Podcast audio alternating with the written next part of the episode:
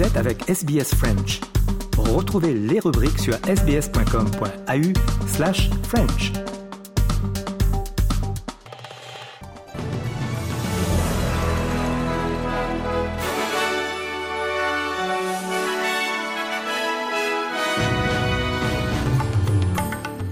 Et d'abord, les grands titres du jour. En Australie, le chef de l'opposition, Peter Dutton, a déclaré avoir écrit au Premier ministre Anthony Albanese au nom de millions d'Australiens pour lui demander de fournir au moins les détails de base de ce qu'il propose avec The Voice, la voix autochtone au Parlement.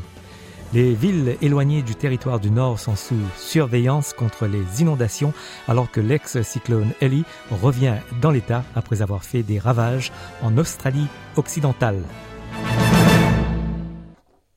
Le chef de l'opposition Peter Dutton a déclaré avoir écrit au Premier ministre Anthony Albanese au nom de millions d'Australiens pour lui demander de fournir au moins les détails de base de ce qu'il propose avec The Voice, une voix autochtone au Parlement. Peter Dutton a déclaré que le fait de ne pas fournir de détails sur le référendum est une décision politique prise par le Premier ministre, ce qui entraînera à l'échec de la voix autochtone au Parlement. Les villes éloignées du territoire du Nord sont sous surveillance contre les inondations alors que l'ex-cyclone Ellie revient dans l'État après avoir fait des ravages en Australie occidentale. Pendant ce temps, une centaine de personnes ont été transportées par avion hors des villes éloignées de l'ouest de l'Australie en raison de ces pires inondations jamais enregistrées dans l'État. L'inondation a créé une mer intérieure de 50 km de large qui déferle vers la côte de Kimberley.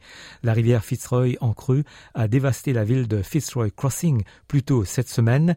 3000 kg de nourriture et de médicaments ont été acheminés vers la ville après la réouverture de son aéroport. Les autorités affirment que davantage de soutien de la part des forces de défense australiennes pourrait être nécessaire et que cela pourrait prendre des semaines, voire des mois, pour que la seule liaison de transport routier vers le nord de l'Australie occidentale soit rouverte en raison de dommages aux routes et aux ponts. Le Premier ministre Anthony Albanese a déclaré que son gouvernement s'engageait à travailler avec les autorités de l'État pour s'assurer que les zones touchées par les inondations reçoivent le soutien dont elles ont besoin. These floods are having a devastating impact. Many of these communities, of course, are communities that do it tough, and the resources simply aren't there on the ground. So we're working constructively with the WA government and my government stands ready to provide whatever support is requested from Mark McGowan's government. Le premier de la Nouvelle-Galles du Sud, Dominique Perrottet, a averti qu'il restait encore beaucoup à faire pour les communautés touchées par les inondations dans l'extrême ouest de son État. La rivière Darling à Menindy devrait culminer à plus de 10,70 mètres, un niveau record dans les prochains jours en raison de nouvelles pluies abondantes.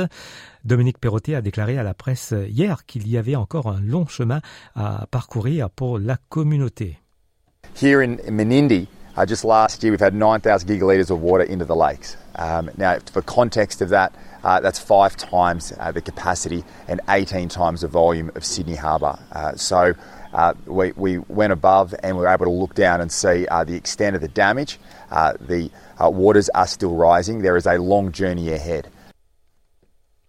Anthony Albanese a déclaré que sa visite en Papouasie-Nouvelle-Guinée la semaine prochaine visera à renforcer les liens avec le voisin du Pacifique et à promouvoir l'amitié au sein de la région.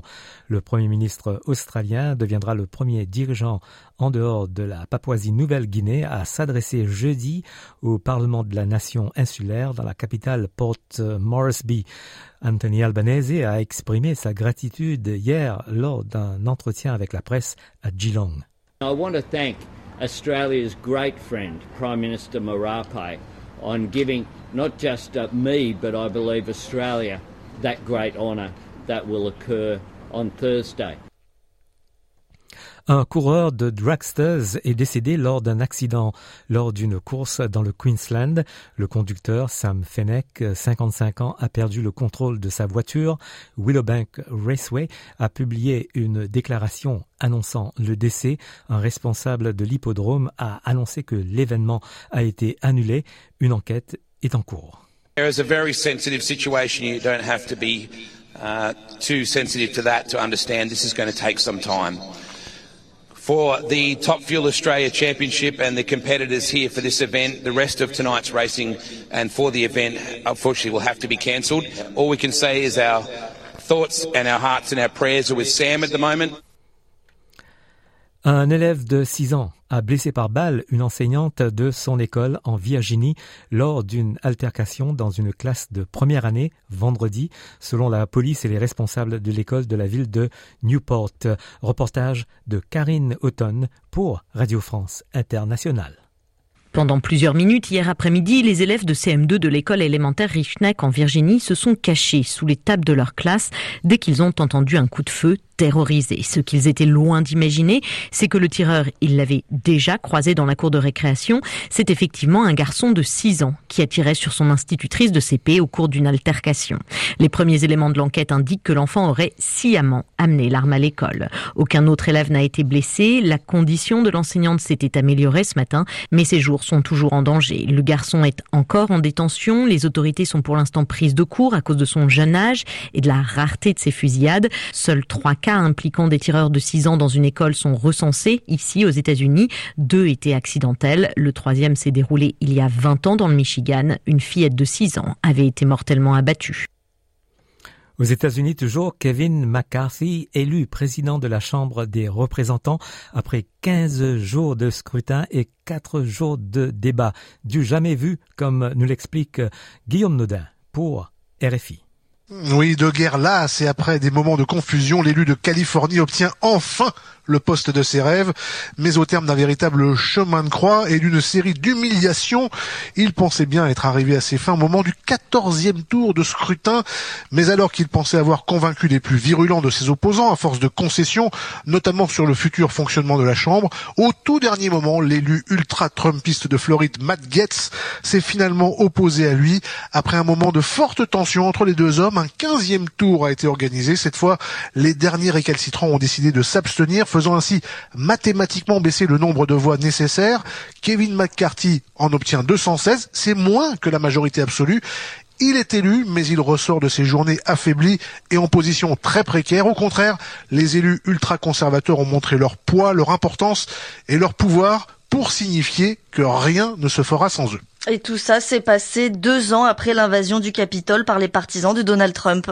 Oui, le jour où le président Joe Biden a décoré ceux qui ont défendu les institutions ce jour-là. Et ce sont précisément ceux qui ont soutenu les émeutiers, qui ont montré que ce sont eux qui comptent à la Chambre. Au cours des différents événements marquant les commémorations, les militants pro-démocratie rassemblés autour du Capitole tout au long de la journée l'ont dit très clairement, la démocratie américaine reste fragile, elle reste menacée par cette situation et cette instabilité partie pour durer 2 ans. On écoute maintenant la réaction de Kevin McCarthy, le nouveau président de la Chambre des représentants. But I do want to especially thank President Trump. I don't think anybody should doubt his influence. He was with me from the beginning. Somebody wrote the doubt of whether he was there, and he was all in. He would call me and he would call others. And he really was, I was just talking to him tonight, helping get those final votes. What he's really saying, really for the party and the country, that we have to come together. L'Ukraine a accusé la Russie d'avoir rompu son propre cessez-le-feu après que des attaques ont été signalées dans au moins 7 régions de l'Est et au sud de l'Ukraine. Le journal Kiev Independent a fait état de 3 morts et de 14 blessés suite à des bombardements russes présumés. Le cessez-le-feu avait été rejeté par l'Ukraine, le président Zelensky suggérant que cette décision n'était qu'une stratégie pour attaquer avec une vigueur renouvelée de la part de la Russie et il a déclaré que les attaques montraient qu'on ne pouvait pas faire confiance à la Russie.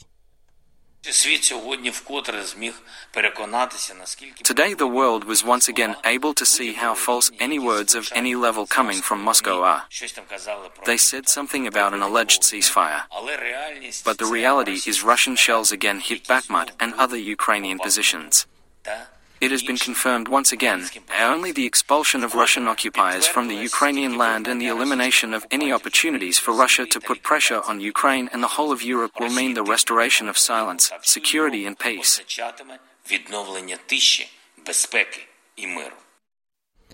Le ministère russe de la Défense a insisté sur le fait que ses forces, le long de la ligne de front de 1100 km, respectaient le cessez-le-feu, mais ont riposté lorsqu'elles ont été attaquées. Le porte-parole du ministère, Igor Konashenkov, a fait état de multiples attaques ukrainiennes dans les régions orientales de Donetsk et de Zaporizhia.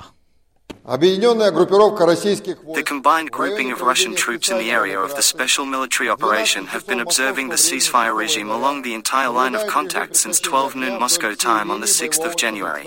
At the same time, the Kiev regime has continued to shell populated areas and Russian positions over the past 24 hours. Des milliers d'Australiens ont pris part au service de Noël orthodoxe à travers le pays hier, samedi. Pour de nombreux croyants, c'était un jour très attendu après que les restrictions pandémiques aient mis un terme au rassemblement de Noël précédent. Le révérend Paulis Nyssen de la cathédrale Sainte Zaya dans le sud-ouest de Sydney a déclaré que c'était un soulagement de célébrer comme d'habitude. Thank God, we are here back, celebrating. Without any instruction, without any restrictions. So that's something amazing. We prayed a lot to get to that point, and thank God He heard our prayers. Le paroissien Marvin Odisho a souligné à quel point il est important pour les jeunes générations comme la sienne à adopter la célébration culturelle. It's very important for us to keep our culture because if we don't keep our culture, the generations after us are absolutely going to forget it. And our culture for us is very, very important, and so are our traditions. On passe à la météo pour ce dimanche en Australie. À Perth, il fera 31 degrés, Adélaïde 37, Melbourne 32, Hobart 26, Canberra 26, Sydney 25, Brisbane 30, Darwin 32 et à Alice Springs maximale de 27 degrés.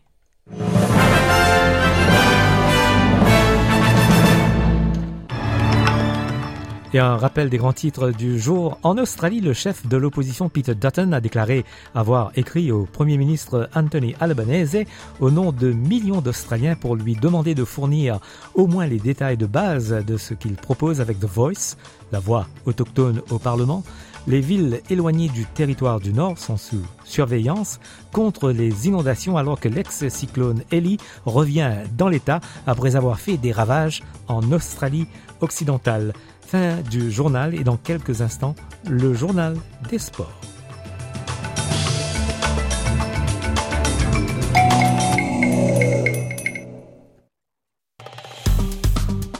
Aimez, partagez, commentez. Suivez-nous sur facebook.com/sbsfrench.